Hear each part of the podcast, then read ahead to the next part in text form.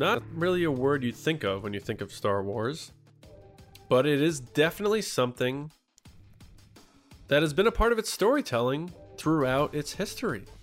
Uh, so we're going to talk about that, have a little deep discussion about betrayal in Star Wars here. So welcome everybody to the Resistance broadcast, the Resistance Betrayal, James, TRB. Yes, so. Um, yeah, I'm John. Thanks for joining us today. Uh, me and James, uh, Lacey is not with us. She's all good. She just uh, wasn't able to make uh, this week's recording, uh, but she should be back with us on Monday. So uh, if you miss her, worry not.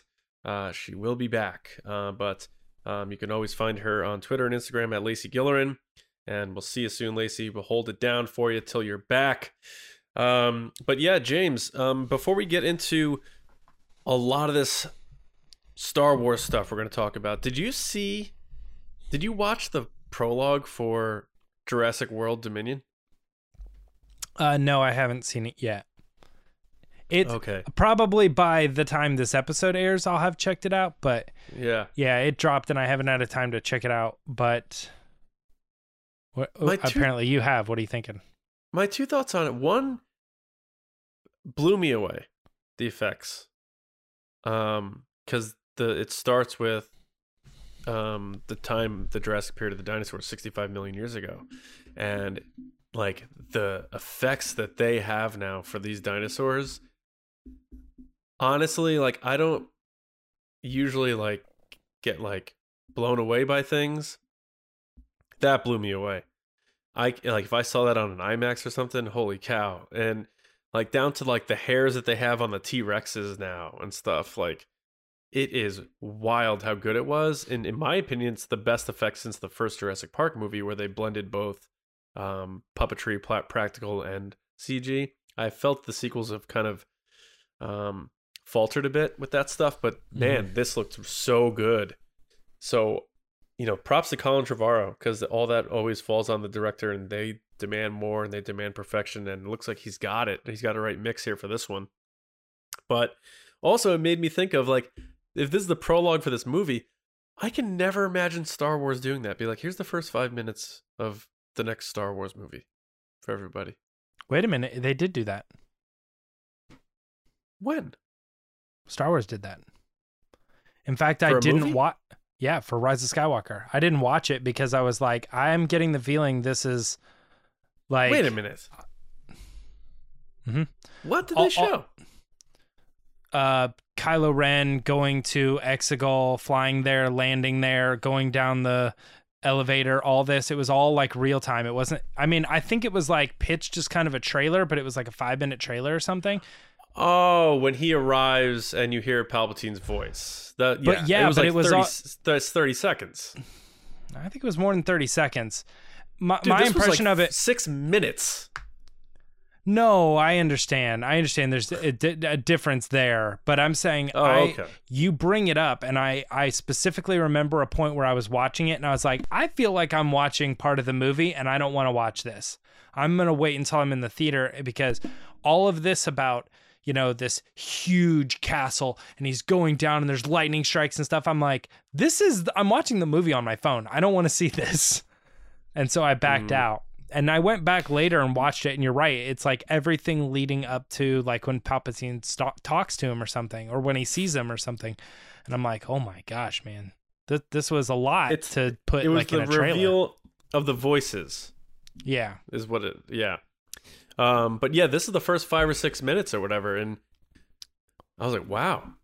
that's kind of a But new trend i think they've done that uh, for a couple different movies It's just very, yeah, it was very cool, very refreshing, and it looked great. So hopefully it's good. You know, I've been fooled by these Jurassic movies so many times, and I can't forgive them for that second one, uh, Fallen Kingdom.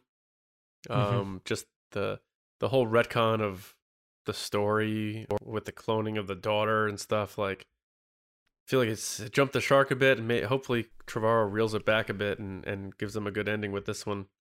Sounds like Yeah, they're going to try to. Force Awakens this one with the old actors and stuff too. So Yeah, I um or Ghostbusters, apparently. which I yeah still still have to see. Hopefully by the time this comes out, I, I'd have seen it. But yeah, Um, yeah, that that we've talked about that before. The second movie, and like, there's something in there. Like, I still, it's like watching a bad movie that has like a really good concept, and you're like, oh, maybe if I rewatch it again, like maybe I'll understand more of the concept and stuff. But um, it's just it's it's a bad movie. Like the jokes and the scenes and the pacing and everything just doesn't line up.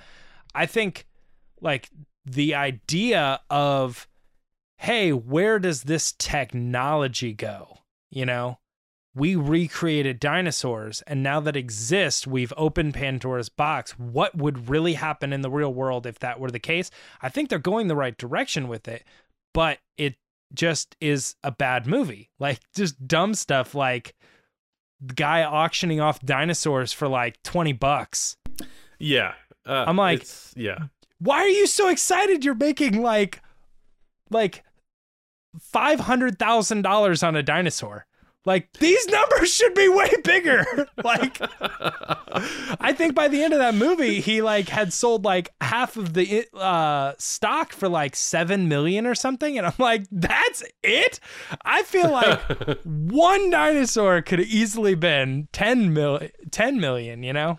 10 billion. Yeah. I mean like crazy So, numbers. What what what's more valuable? If you had a T-Rex today or the Star Wars franchise, which sold for 4 billion to Disney. If you had a T-Rex and there was only one in existence, is that worth more than the Star Wars franchise? Well, you're, a you're forgetting A Tyrannosaurus Rex. Yeah, I mean, you're you're you're also kind of forgetting part of what they were selling in that movie was was weaponized like dinosaurs and stuff too. Oh no, I know. I'm just saying. So in a- it's in a like that- vacuum. I'm not talking about the movie. I'm just saying like I know, but but but I'm saying that's that's part of the point is like it was so much that movie stinks, man. so much more it should have that that creature should have been so much wor- worth so much more than what they were but uh, again there was all- there was all uh eye rolly stuff all through the movie i just I, I think I liked the story or the direction in theory, and it just did not. It does not pay off. It's not a rewatchable, fun movie. Oh, brutal. Yeah, you could skip that one. I think. Yeah. Um, but anyway, we're a Star Wars podcast. Yeah, so I'm just curious Wars. what you thought on that. Yeah, I mean ILM is obviously in the mix there, so there's a little ties there. But um, yeah, so we are gonna have a discussion later on acts of betrayal in Star Wars. Um, it should be an interesting one to see what we bounce off each other on that, and of course your tweets later. Uh, but first, James, what's our first segment of the day? I fear nothing, for all this, as the Force wills it. Well, you just heard it, John. It's Will the Force. Uh, but I do want to say before we actually get into the question, um, the questions that we have uh, for the show today, I want to mention our Patreon. And that's, uh, you know, if you love the pod and you love what we do and you happen to have the ability to support us, you know, please consider joining the Patreon at patreon.com slash resistance broadcast. Um, that, uh, that ability to support us starts at just $2 a month, which is not Yeah. crazy. Um, you know, and it's a thank you for patrons of every tier. You're going to receive exclusive weekly bonuses and perks and other cool benefits as you move up the ranks. Um, but that support allows us to do uh, everything that we do on the show, including all those extra videos, but, you know, two episodes a week um, and uh, the Discord and, and talking to, to you guys on a regular basis, everything that comes along with um, everything that we do. So if you are able to support us, uh, that would mean a lot. You know, at least go to the link, follow in the show notes, head over to the website, Yeah. check it out, see if something looks right to you. Um, what's fun is that we're resistance based, so you could you could be a um, uh, a general, or you could be a you know Uh, a commander, or something. Yeah, we have all these like kind of things, and and it was really fun to come up with those runner. ranks. And yeah, we have spice runners too, which is a little off the beaten path, if you will. But yeah. Um, thank you guys so much. Uh, again, that's uh, patreon.com slash resistance broadcast if you want to check it out. But let's get into the questions here. And the first one, um, one of the perks is being able to submit questions to this very segment. And here we have Commander Kibbles and Siths um, asking the question to us Will we ever see a holocron make its way into live action? Now, the answer for me is yes, absolutely. But I was very close to being like, wait a minute. And I didn't I didn't have enough time to look into this, but I was like, have we not already gotten this? Is this a thing? Is this not a thing? Have we seen a holocron? and I think the only thing that I could come up with was uh, in Dryden Voss's lair, those triangles behind him are Sith holocrons, are they not? They look like They're like giant. Uh, and he's I a believe collector. I believe canonically those are Sith holocrons. So, um, and there might be another uh, smaller one in there somewhere. But um, uh, what are your thoughts on holocrons making their way into live action, maybe beyond a background piece and having some sort of like substantial part of the story? Not not only do I think we will, but I think we could see it as soon as in the Kenobi series, as if we see more of Vader's castle. Um, you know, we already saw Vader kind of looked like he was sitting down in concept art, you know, like receiving a message from somebody. Like, could he be viewing a message via a holocron?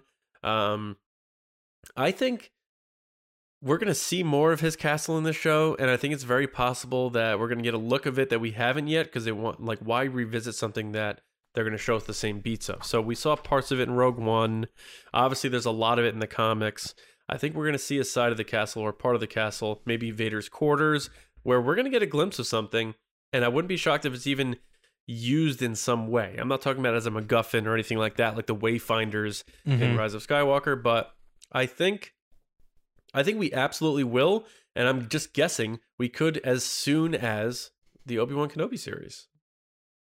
Um, yeah, I think you're right, especially considering where we saw it in Rebels was him opening up the holocron and it having Obi Wan saying, you know, don't go, don't return to the temple. That so like there's something to that that can kind of, um, if they wanted to reference that, like if he happened to have a, his own recording of it and he was watching it, you'd be like, oh man, Revenge of the Sith. Yeah, Remember that? yeah, Yeah. yeah. So, um, so it's very possible. I did bust out the visual dictionary to see if it actually says, you know, like one of those little lines that says, "Oh, check it out, Sith holocron" or whatever. I still think it is. Um, I feel like I've seen it somewhere, but it doesn't mention it in the visual dictionary. Um, I don't Okay. even see it, but I remember those things being in the background. So, um, Good stuff. looking into it though. Yeah. Um, all right, we got another question here, and that's will Obi Wan Kenobi deliver the final line of the Obi Wan Kenobi series? Now, John, you were the person that wrote this question, and I think I know why because your answer is yes.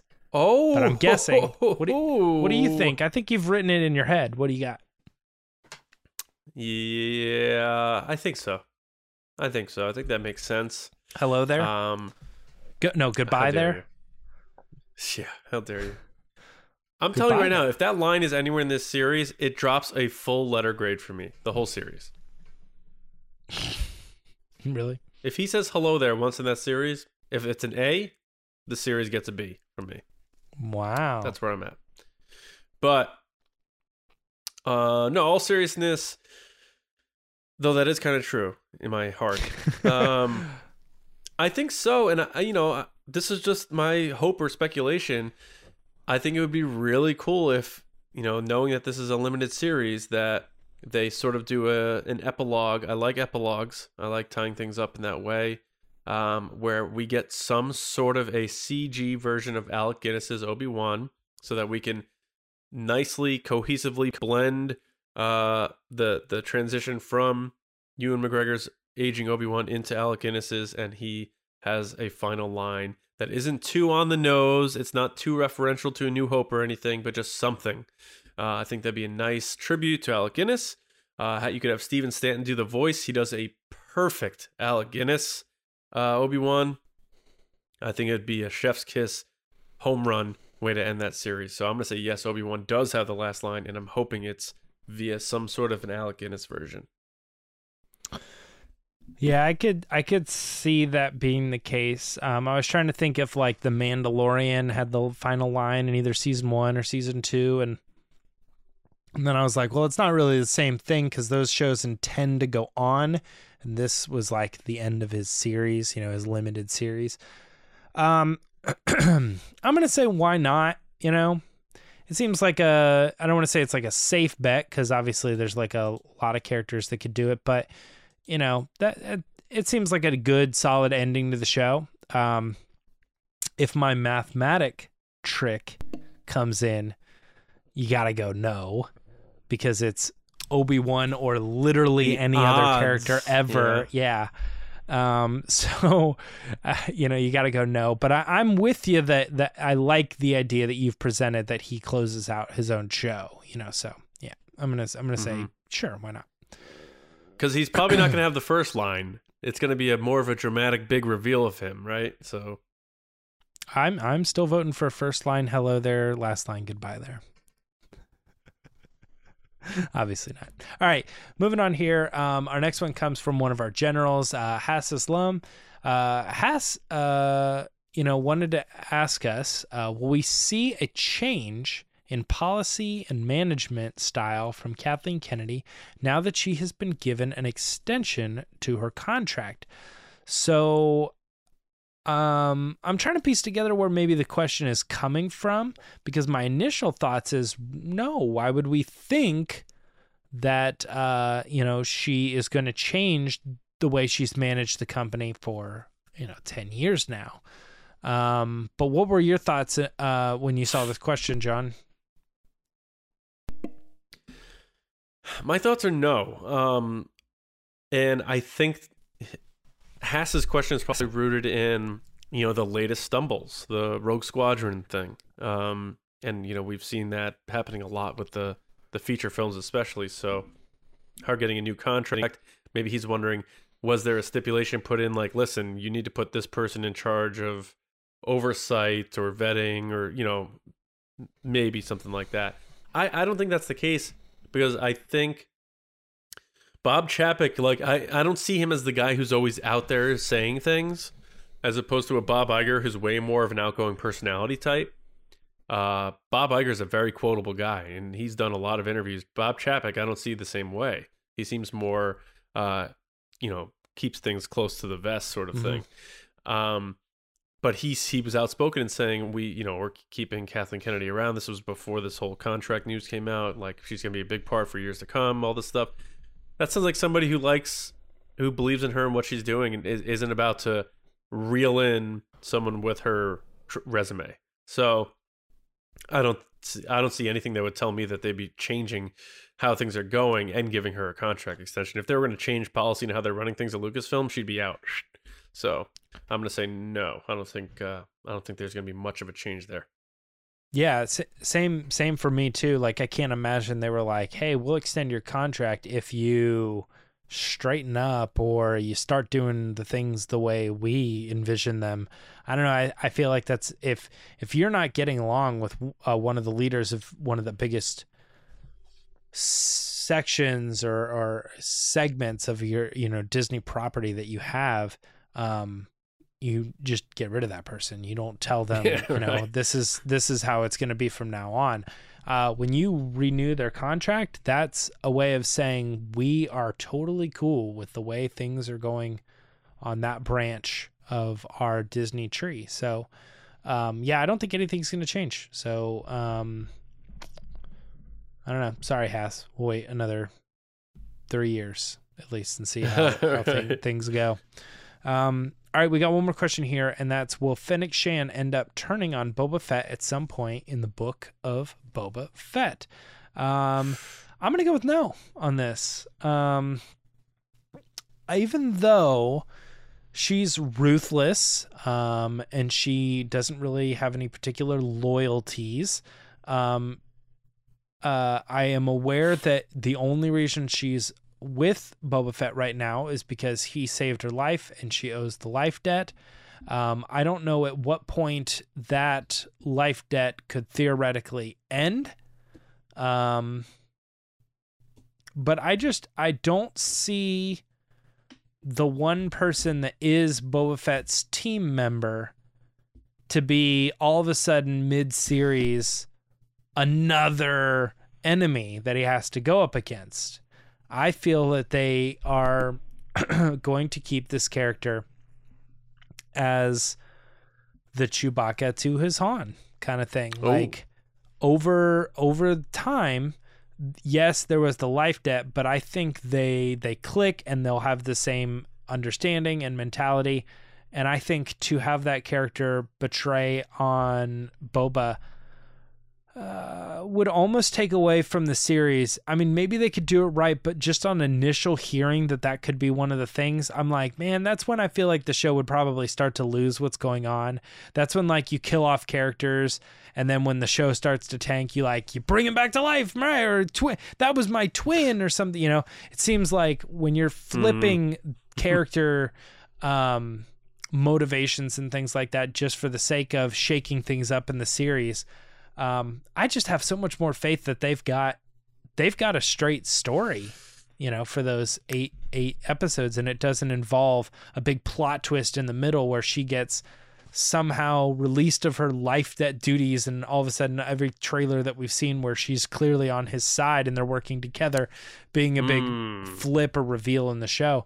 But i feel that the fact that you've brought up betrayal is the theme for this week, you might be headed down this path. What are your thoughts on Fennec Shand flipping? I, I, I, you're probably right, but for the sake of the fact that we agreed on the first three, I'm gonna take the other end on this one and say, go ahead. She will, and I'll just create the argument that Boba Fett is best as a lone wolf. He's the coolest when he's a lone wolf and if she's not betraying him, maybe he betrays her. Um, but the question was, will Fennec Shand end up turning on Boba Fett? Uh, uh-huh. I'll say, you know what? Why not? You know, give Boba Fett a reason to unleash the beast or something. You know what I'm saying? So, uh, I think that'd be interesting and maybe something people aren't expecting. And maybe if she turns on Boba Fett and they go separate ways, you can use her character in a different way where she's not um, holden to whatever he does going forward in this little mini universe in Star Wars. Because um, it seems like Ming Na Wen is very interested in being around. She's uh, all about the fans, all about doing the the tours, the press tours, the interviews and stuff. She seems really to love doing this. So uh, I assume they're not done with her character just yet. Um, so we'll see how far Boba Fett goes and how far she goes. But I think maybe splitting them up might um, be benefit both characters. So uh, hmm. I think it'd be a, a, cool thing to throw in there. And like I said, I I, I personally think Boba Fett works best uh, using the Slave One as a one seater and and going solo, um, and uh, doing his thing. So we'll see. But you're probably right. I, I just I just wanted to throw a different angle in there for the sake of our for the sake of respecting Will of the Force. Mm-hmm. Will, Willem Dafoe. Right. He's back, baby. All right. Well, um, I say that's a good segue into the discussion. So let's go ahead and uh, close the door on Will the Force this week. And John, let's talk a little bit about acts of betrayal in Star Wars. Yes, this week's discussion. You said it, James. Acts of betrayal in Star Wars. Obi Wan once thought as you do. So dating back to Bill Shakespeare and long before him, betrayal has been a big part of dramatic storytelling. Uh, those little Chris Farley reference there. Um, I thought it was an LFO reference. LFO. Billy Shakespeare wrote a bunch of sonnets. Jeez, worst worst song that's ever existed. boy band deep cut. Yeah, go ahead. Well, I think of that every time somebody says Billy Shakespeare. I think of uh, um, what uh, what's the Chris Farley uh, motivational speaker, mm. Matt, whatever his name. Oh is. yeah, yeah, Matt Foley.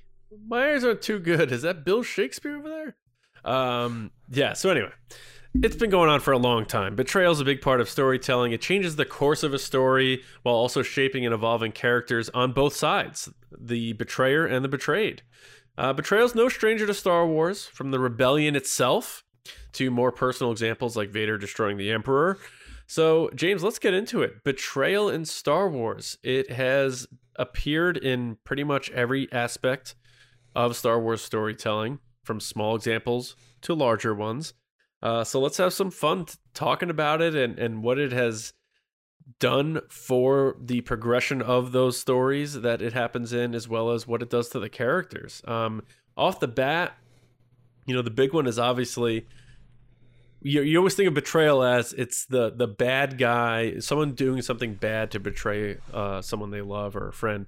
But really, one of the biggest ones is the rebellion, the betrayal against the empire. Uh, that's one of the biggest forms of betrayal, and that's what Emperor Palpatine and Tarkin were all considering the rebels as terrorists. They're betraying our union, our empire. So I think that that is certainly one example. But uh, in terms of like character ones, obviously one that's big for me is uh, the shaping of Han Solo into the guy we meet at the beginning of A New Hope by his by three betrayals against him in Solo, and that's Lando leaving him high and dry on Savareen with the Falcon.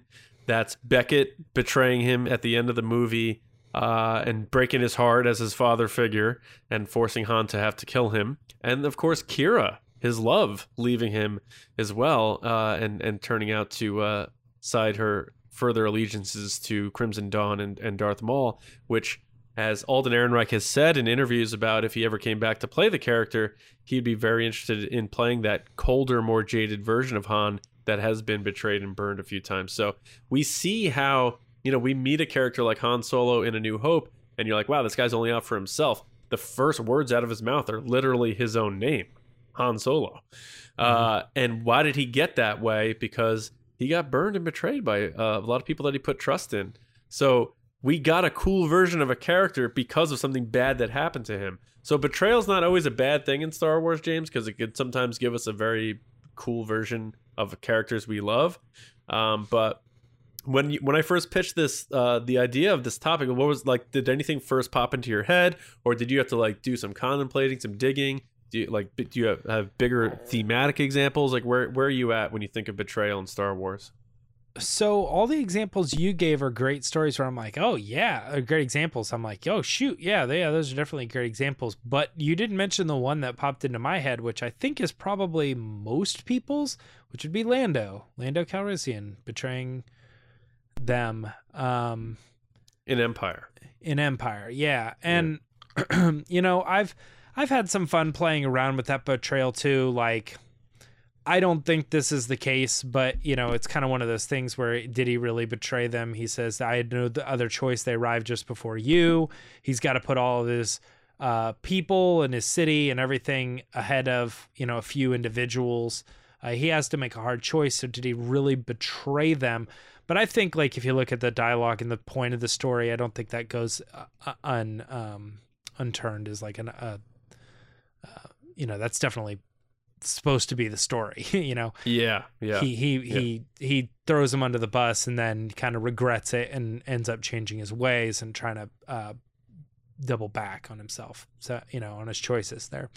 Um, but that is the first one to me. And i think um, i think that that particular betrayal being one of the big main key points and probably what most people would consider to be the best star wars movie really sets the bar as like, hey man, when I think about Star Wars, I think about a big betrayal being monument, you know, mm-hmm. in, in the story. So that's that's my understanding but you know i did a little bit of d- diving i went looking for you know c- classic examples of betrayal in star wars and i was like holy crap there's a lot of them you know yeah and it really oh, yeah. it really goes to show how often these characters um or they look you mentioned it right there. William Shakespeare has been doing betrayal. It's been a big thing. But when I generally think of betrayal, I think of it as a quick cheap move, you know, like somebody a um, quick one. That's interesting. Well, quick is in like nobody's watching our show. How can we drum this up? How could we how could we spice up our story? Let's just say that a character who is perceived as good has really been the bad guy the whole time. Uh, um, you know what I hmm. mean? And it seems yeah. um, it seems to kind of fall in those types of tropes where you might say like, "Oh, it's a cheap open ending," or "It was all a dream," or something like that. And I don't even know how often those things like particularly happen in a poor way. But when I think of betrayal, sometimes I think if like um, it, it borderlines between being like really good and like what a massive hit for uh, the characters and the stories and um, uh, what does that mean for like the character who betrayed sometimes uh, you know it could be a really cool story piece where they're like well the reason i betrayed is because i've had this bigger plan that's offsets or, or sets up more of the story that we're going to learn about and things like that. But sometimes it's just weak. Like here's a here's an example just uh, another one not, not in star wars but like uh indiana jones and the kingdom of the crystal skulls. They had that character who like his whole point in the movie is you could never figure out what side he's on because he was like double triple crossing everybody Yeah, Mac. Yeah. yeah, and I, it's like that to me is again, it's like where it feels like betrayal can be like a cheap, like, oh, this part of the story is getting boring, so let's have a character be like, sorry, I sold you guys out, and then, but I'm gonna get to meet with my wife and kids, and then they all get killed or something. It's just like an easy way to like set the story going a certain way, but. I don't necessarily think that Star Wars, when I was looking at a lot of these examples, they don't always necessarily go that route. And I'm like, oh, wow. So a lot of these are really big, noticeable, like betrayals of characters. For instance, just another one that's like great is the Jedi Council uh, kind of uh, having this opinion of Ahsoka that, you know, was not in her character at all. And her being like, yo, you guys turn your back on me. And that just sets up so much bigger story that has to do with like, what's wrong with the Jedi? Why did they think that? Now that she's experienced this, that particular moment is almost inarguable that that set up Ahsoka as one of the biggest reasons we like that character is because she was in that moment and the decision she made because of that uh, betrayal or at least perceived betrayal to her uh, it, it was just like so pivotal Yeah. to Star Wars that it it like you know changed everything you know so it's like so important to not just completely write it off as a cheap move like I often sometimes do looking at these Yeah. examples betrayal is big you Well, know What one of the biggest ones that is revealed by the betrayer is what set a lot of the Skywalker saga story in motion, which is Palpatine betraying Plagueis. oh yeah Um, Yeah. You know, he killed his master in his sleep. Uh, and took the reins, and that set him on his path of being the one. You know, the the the main Sith, the lead. which So- also sets up the Sith kind of rule of two and purpose that every one of them at some point betrays their master. You know, it's like the Yeah. lore is kind of the the the betrayal aspect is built into the lore of the Sith. Oh yeah, it's that you know you always want to be number one, and you always want to be the top dog, and you, we see it with Vader trying to lure and appease to Luke about the temptation of joining the dark side by saying like we can overthrow the Emperor. He's foreseen this, you know, that Uh-huh. sort of thing. So history repeats itself, and also kind of like what goes around comes around, especially when um, you're a bad person. Like karma, karma's a real deal. Um, but there's also example like betrayal is also a good a good storytelling tool to use to like do a cheat move in boosting how we feel about certain characters when they get betrayed or or when something happens to them and you're Uh-huh. like now I really want to root for that that comeuppance or I want to see them get their payback or I want something to happen where um you know something good to happen to them after having been betrayed but also on the, at the same time when we see someone betray somebody uh we also root for the betrayer uh like for example you know Kylo Ren killing Snoke um a really big moment in again a second chapter like you said there's a big betrayal in Empire Strikes Back in the Last Jedi that's a massive betrayal Mm-hmm. um, you know, maybe you don't see that coming going into the movie, but for some people, um, but in that scene, you you know it's kind of happening because it's very slow. The, the lightsaber's turning. You know, Rian Johnson was being slightly deliberate about it, but knowing that he betrayed uh, his master there is similar to that Palpatine betrayal that we're, but we're seeing it uh, happen in real time, and you're almost sort of in that moment rooting for Kylo Ren because you're like, wait, he's teaming up with her. Is he abandoning the dark side here? And then he quite literally betrays the audience by saying like, no, no, no, I'm still evil. like I had you there for a second, but I want her to join me on the dark side. And uh, so that whole scene was like was like loaded with it because it was I don't know meta in a little bit a little way because uh, it was almost like speaking to us the audience like we we were buying into him maybe like joining the light side or returning to the light side and he's like no no no we're we're we're doing this now so I find that to be that that seemed to be a good example uh, in a in a double barreled way. Mm-hmm. Yeah, betrayal to betrayal is is something that um it's interesting. It it, it seems like it, it can seed in just about any point in a movie. Like I'm trying to even think like outside of Star Wars. Like sometimes when big motivational betrayals change just kind of the scope of the direction of the movie. One that I'm just keeps popping into my head is uh the the first Matrix or whatever, because you have a character who wants to um uh you know Bennett he said the sellout like I'm willing to sell out said people the kind of Judas character for you know my my Cypher. gold or my silver. Yeah exactly. Um, for whatever purpose I have. And it you know sets the story down a different path. And um you know that's a that's an easy it's an easy thing to write in as like a tool for how do we get our characters into trouble. They're smart people, but how do we get our characters into trouble? Well, let's introduce a character that could be like, I don't know, the gunman or something, you know, and he, they're there and they're helping out for part of it, but then we get him into trouble because he's that's the person who like sells them out or, you know, um and and uh I think uh, DJ would be a good example of that, like just in Star Wars. Like, it's almost like, what was the purpose of DJ? Well, we ultimately, when we're writing the story, we need our heroes to get caught.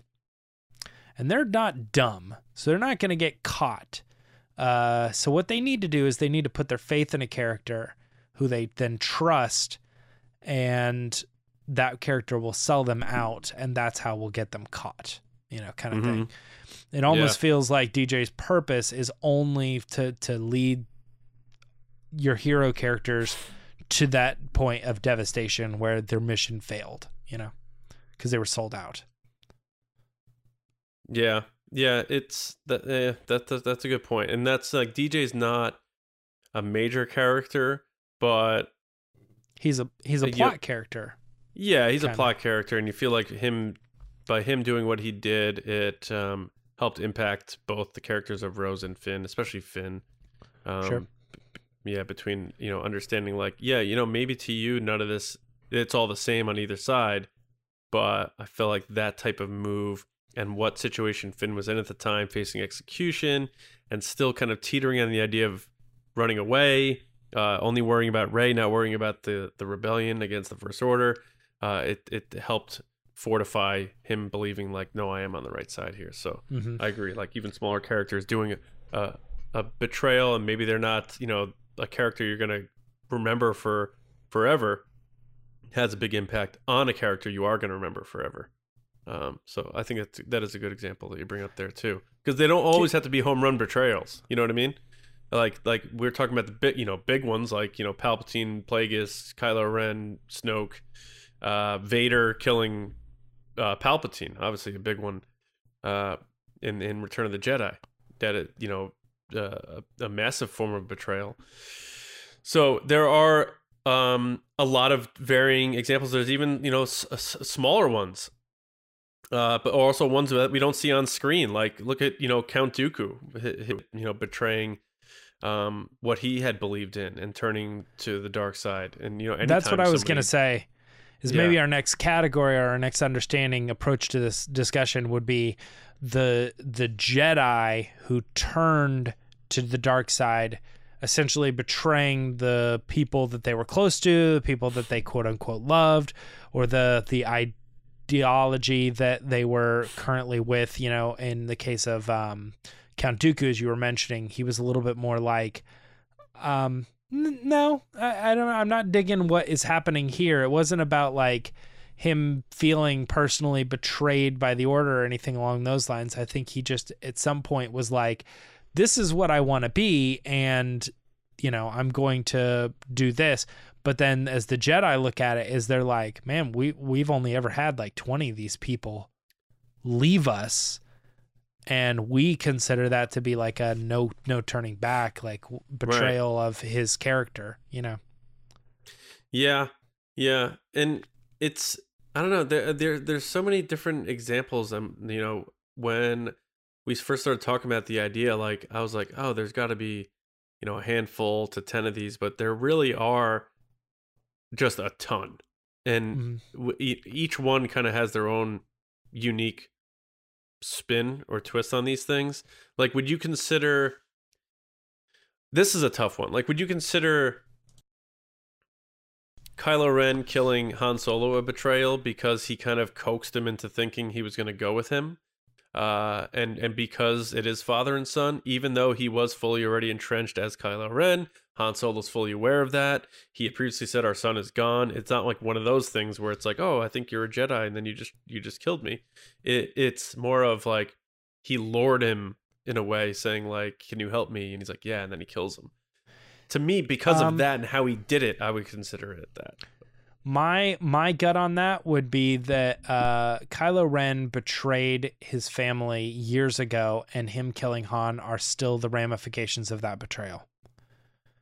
So I don't think okay, that, that, that is that's the fair. that's the moment that it happened, but I think the character said, "I'm done with my family. They mean nothing to me. I'm out. I'll, you know, if I if they come up to me and they try to save me or whatever, I'll kill them. I don't even care.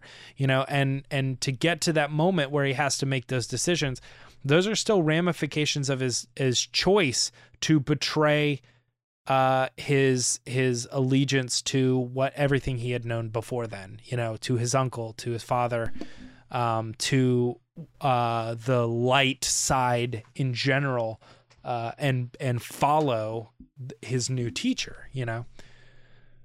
Yeah, and th- there's yeah, that's true because he he kills Han Solo and it hurt it damages him. It hurts him in a way that he didn't expect because he feels Leia's pain. Yeah, he got a hole in him. So yeah.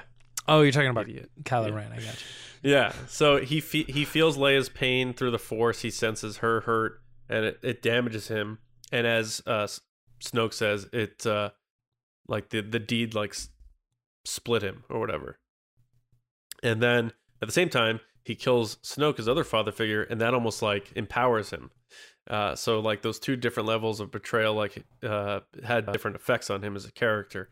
Um, but then there's other types of betrayal like betraying your creed and stuff that can lead to good things, like the Mandalorian uh, betraying the the code of the bounty hunter by going back and getting personally vested in his bounty with the child.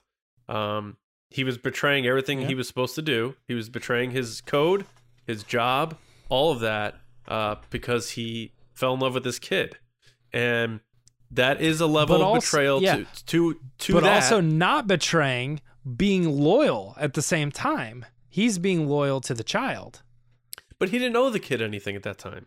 No, I know, the but the point the point is is like sometimes that what I'm trying to make there is that sometimes that with betrayal of one thing you are what you're actively doing is making a choice to be loyal to another. Yeah. Yeah.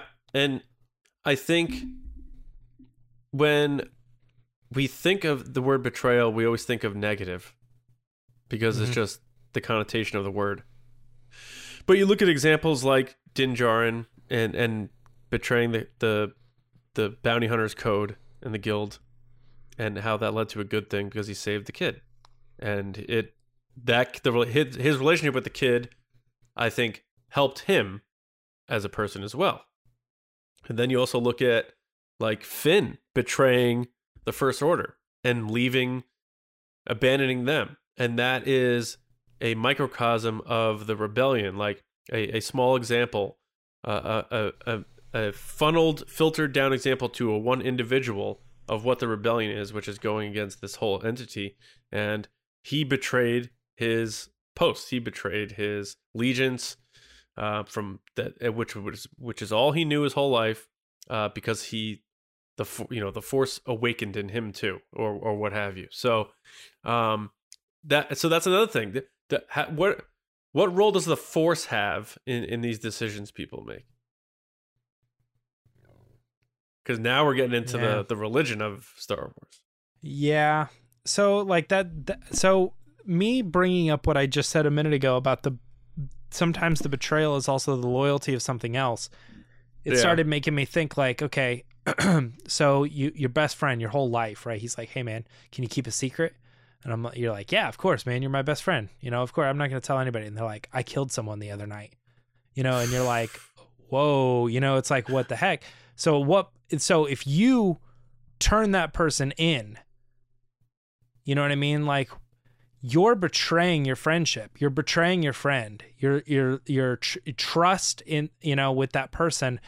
But it's like it's so crazy because you're like but I'm loyal I'm loyal to my morals. I'm loyal to the law. I'm loyal to what I believe is right, you know? There's all these other things where sometimes that can be looked at as very I mean, I don't think there's any way around it. That's the word. You you're betraying your friend and their Yeah. trust and you you're you know, but it's like but I'm totally doing it for the right reasons. Why is it being associated with a negative thing here? Um, and in a lot of ways, like, I mean, I don't know. I, I mean, like, I've obviously never been like in a gang or anything like that, but sometimes that stuff has even seemed as positive. Like when you keep the secrets, no matter how dark they are, that, that camaraderie or that brotherhood or whatever it is, I don't know, sometimes still gets this positive light. Um, that that's that's the kind of ethics we want to teach people to be loyal and to be true and um uh, and your friends are your friends and you got their back no matter what and stuff it's like there's some weird crazy lines when it gets into what is considered betrayal and what is considered loyalty and how those things are considered uh, right and wrong. But i think i think like in the context of a story like somebody is telling this story the, there's a reason we're getting this story out of star wars. I think generally what you were saying was when it comes to some of the decisions, those when they're told in the light of like he's betraying the Mandalorian creed or the bounty creed or whatever, um, it's being told from a light side perspective. Like, Yeah. oh, he's making the right choice to be someone who's Yeah. standing up for this child and kind of thing. And, it, and that's the light side coming out.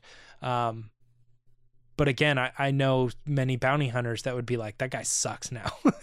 Yeah, yeah. like what right. a what a what a terrible decision to I'm not trusting him with job. potentially Yeah. get himself killed and kicked out and everything that he's worked for is just gone.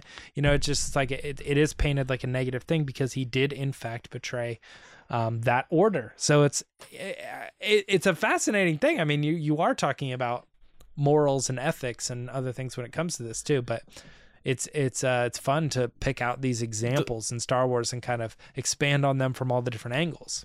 if you look at it from the perspective of the force i think that the the the greed of wanting to be able to use the force in the most powerful way possible is what leads people to commit acts of betrayal on the dark side and then the call to the like from the force uh is what sways people from doing bad things and betray that for the good Yes. Yeah.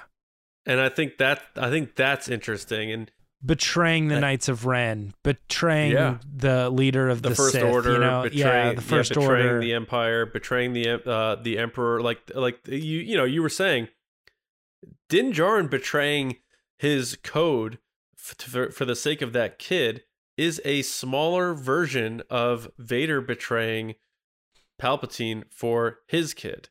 You know, Yeah. it's it's that that just your the human element of your compassion and your heart can take over, and that's that's something that you know maybe you can't vanquish from someone even as evil and dark as Darth Vader.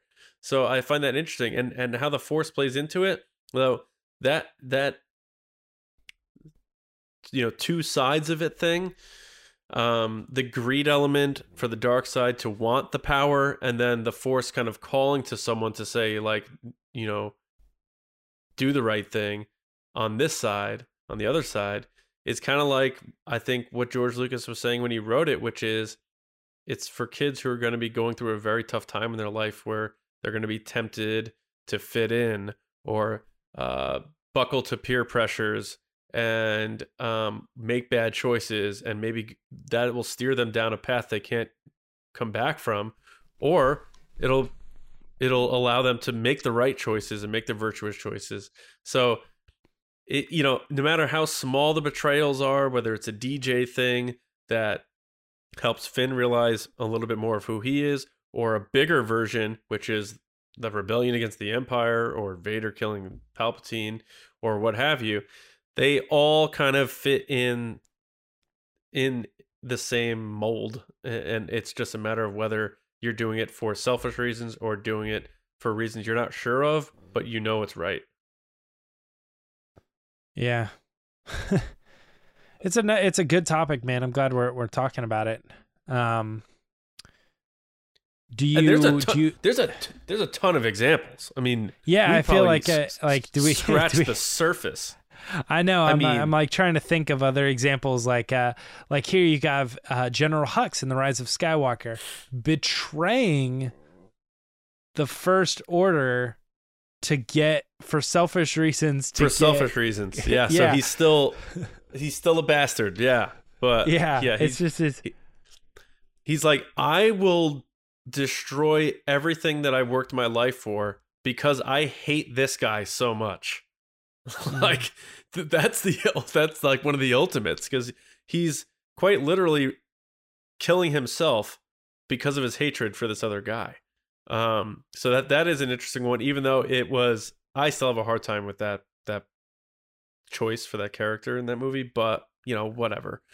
Um but how about how about this one? This one might be a stretch did the jedi by the time of the prequel era betray themselves?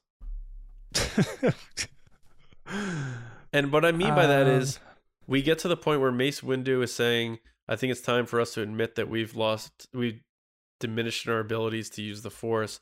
Like in other words was palpatine right a little bit in the sense where the jedi sort of did lose their way in terms of what they were supposed to be and get too mixed up in the politics of the galaxy and too mixed up in being soldiers and too mixed up with uh, like the clone army stuff where they weren't really keepers of the peace anymore. They were soldiers in a sense and did that ultimately lead to palpatine being able to uh, do what he did because they couldn't sense it anymore because they've kind of lost touch with the force. So it sounds silly in me saying it but when i put in that perspective is it fair to say that they sort of betrayed the jedi code in a way and how they devolved or what whatever you want to call it by the time uh, of the the rise of the empire I don't know, man.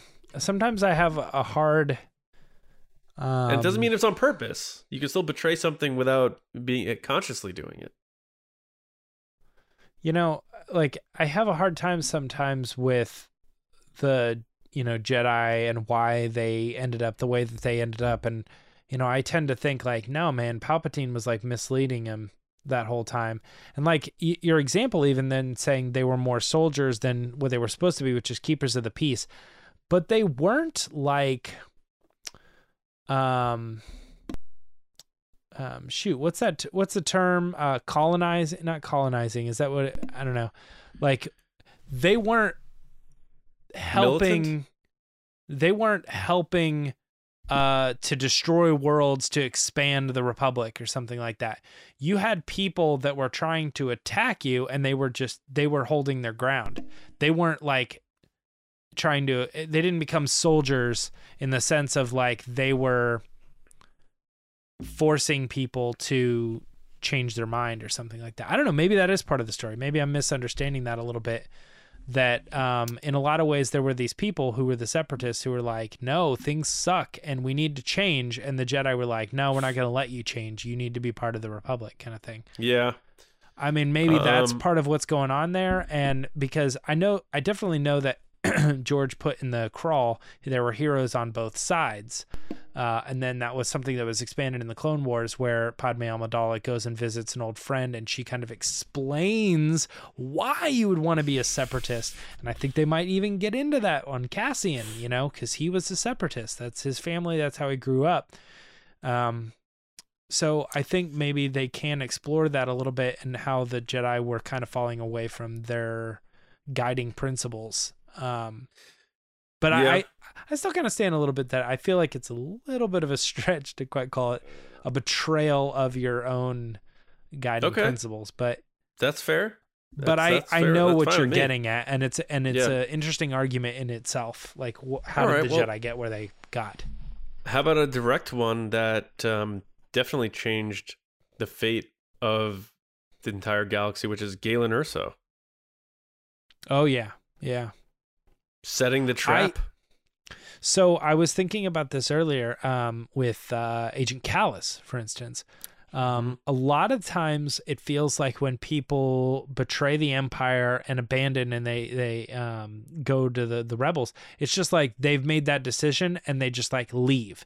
But I think like some of the more intriguing stories are the ones where they stay because they can do more good for the rebellion being on the inside and uh, Agent Kallus is an example of that. And here you're saying too.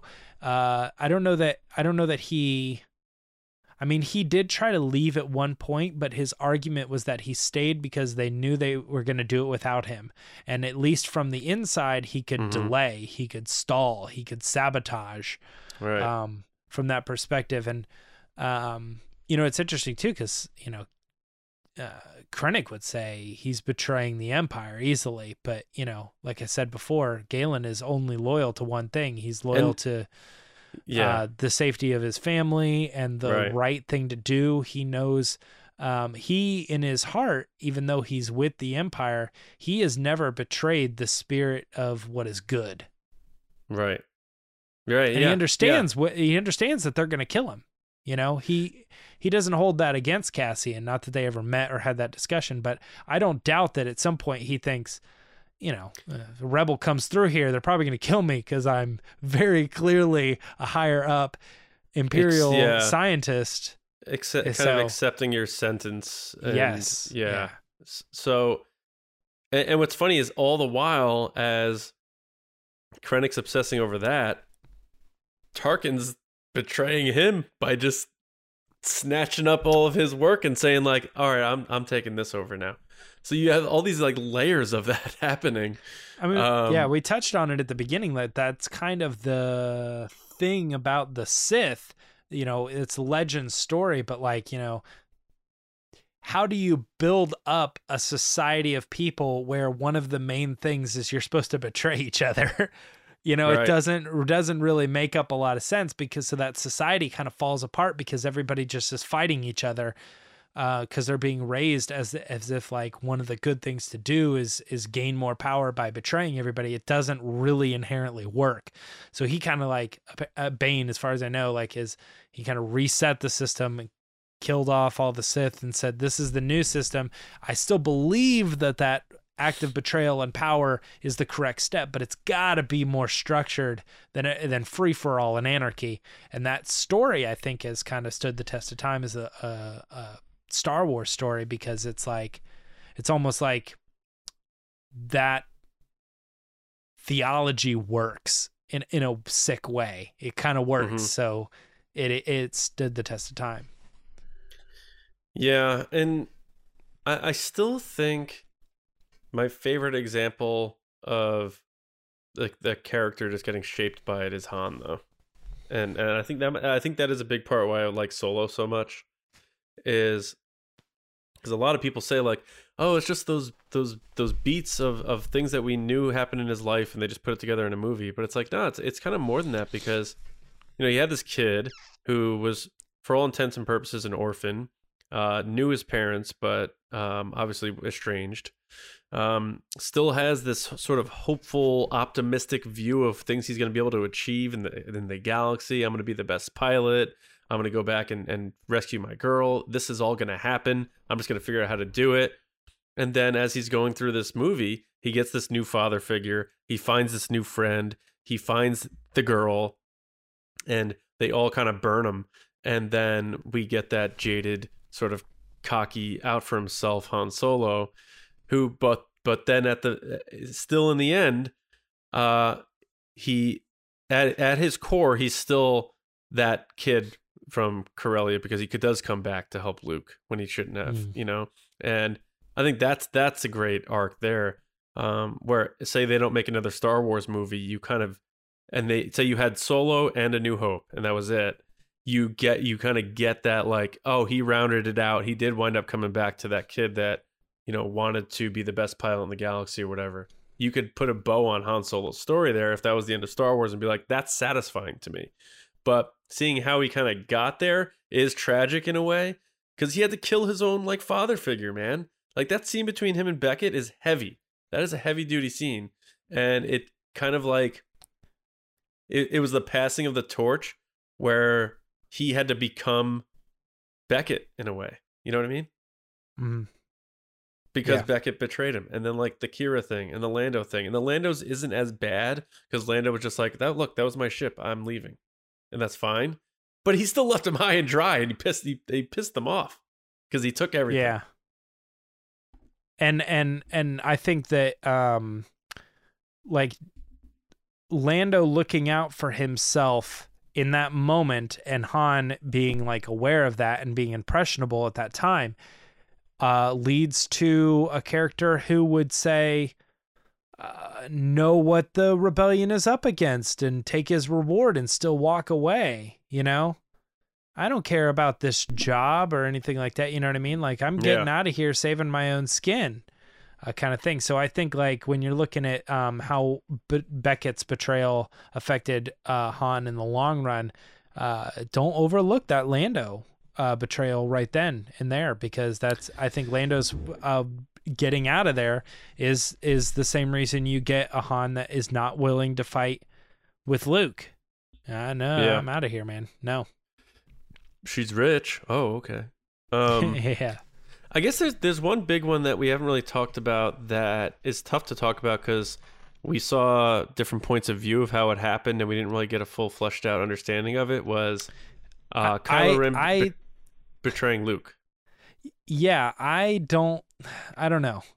I thought you were going to say Luke betraying Kylo Ren, which is why I was a little up in arms about it because I've seen it portrayed that way as Luke was the one who made the mistake and because he walked over and turned his lightsaber on that that it caused Ben to be like you know, whoa, No, this guy's gonna kill me. He betrayed me. Yeah. I know, I know, which is that my point is like I've seen that side of it and I go, I don't think Luke was betraying Ben in that moment, but I mean there's an argument there, but I just don't I don't think that but you're looking at it as Ben saying and we kind of we did to kind of touch on this. I think that that the moment uh where he kills Han is the repercussion of a betrayal that happened a long time ago. And that's Yeah. when when Ben made the decision to uh, go away from his family, including his uncle, um, at that Mhm. night, you know, or that that day, and follow Snoke.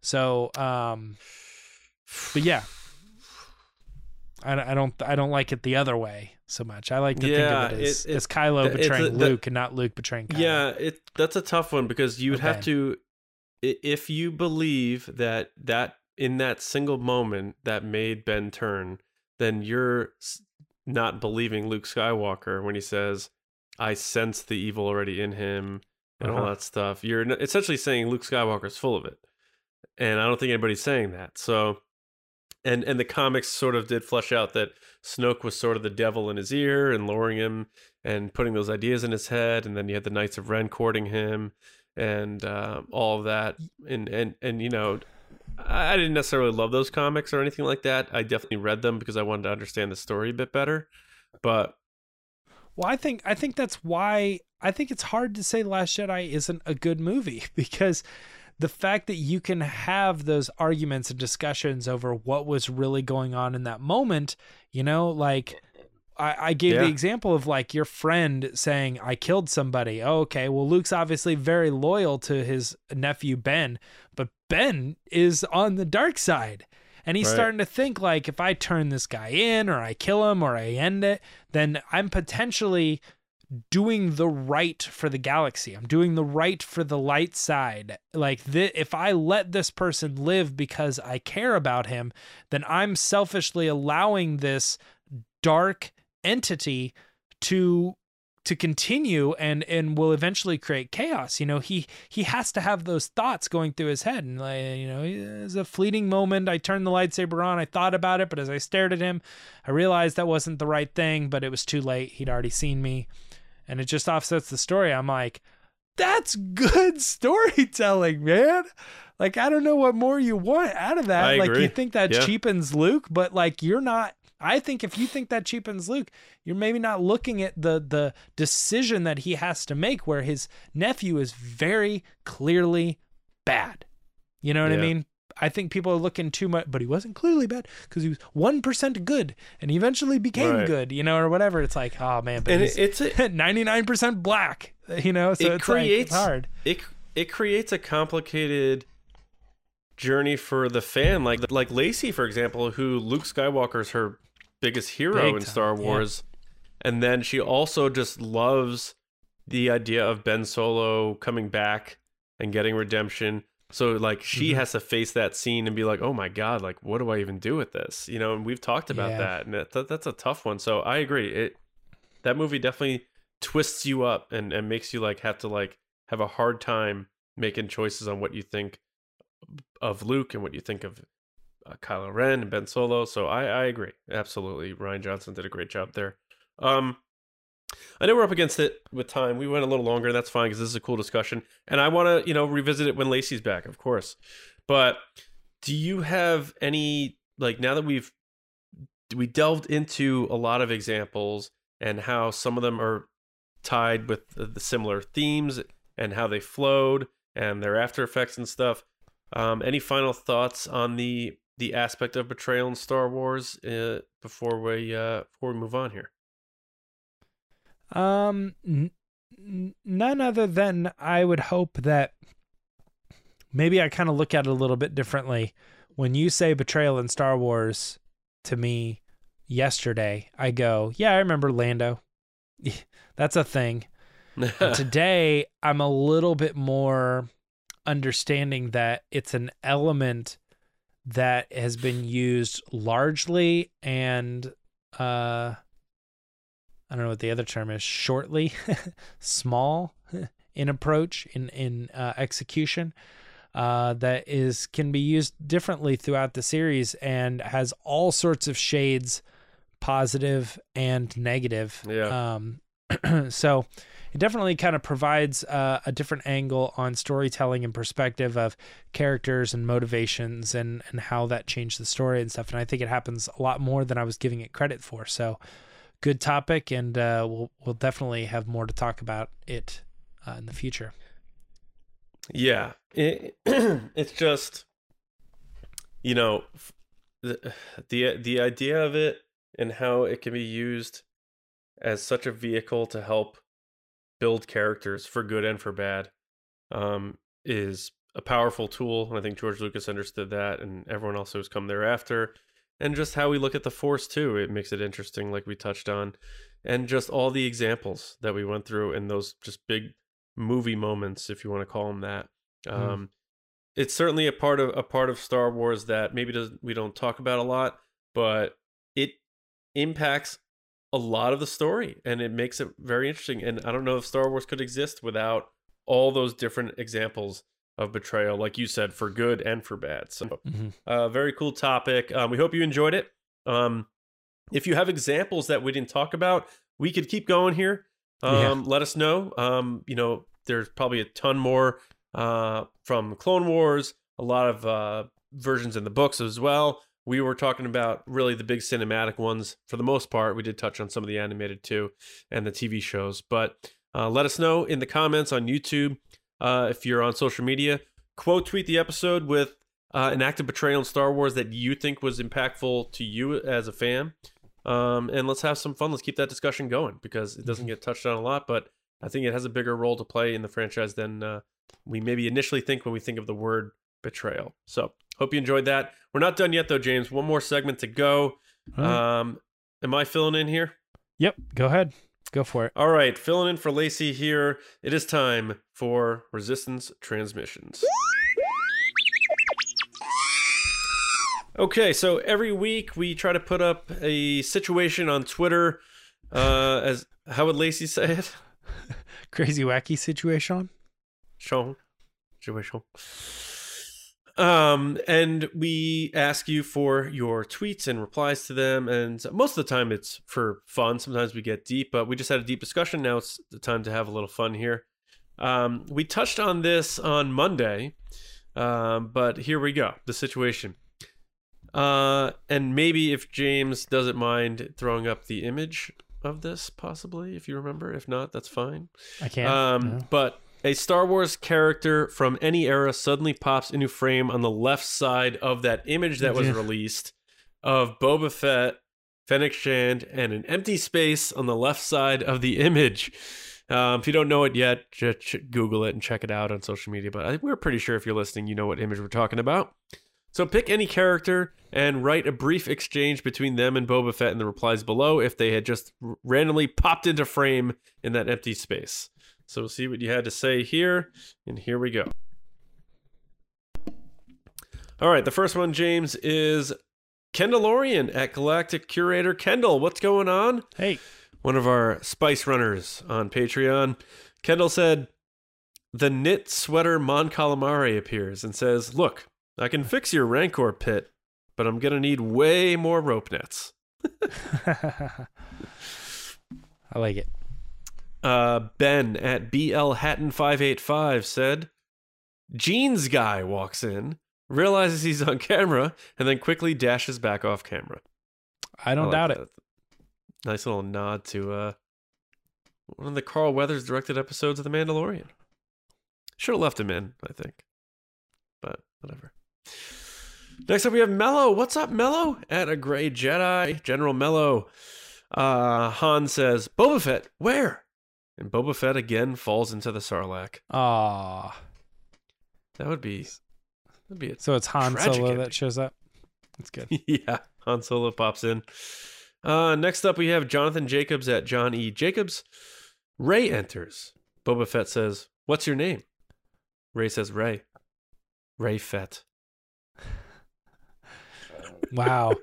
what could you imagine if that was the end of or that was the reveal?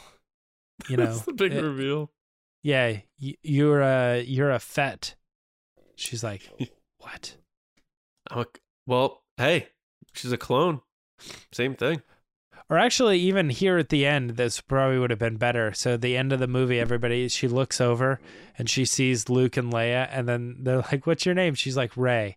Rey Fett, and everybody's like, "What?" Even Luke's like- I, "Yeah." She's like, I just like bounty He hunters. just goes like, bounty this and then disappears. like, Yeah. just like, "Oh my god, there's no hope." That girl. Oh, God. It's over. Yeah.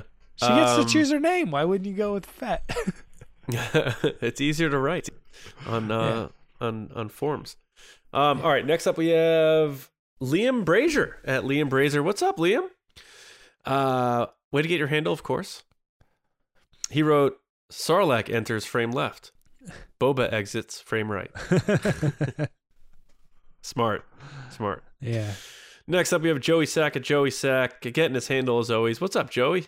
Um, he wrote, Jango pops in and says, "Stay ahead of the competition, son." Oh, I knew Boba it was Sa- a head joke. Boba goes, "A head pun, Dad? Really?" Jango says, "You've got clone humor. I've got dad humor." And he did. He a man shrugging emo- emoji. Yeah, yeah. Good job, Joey. I like that one.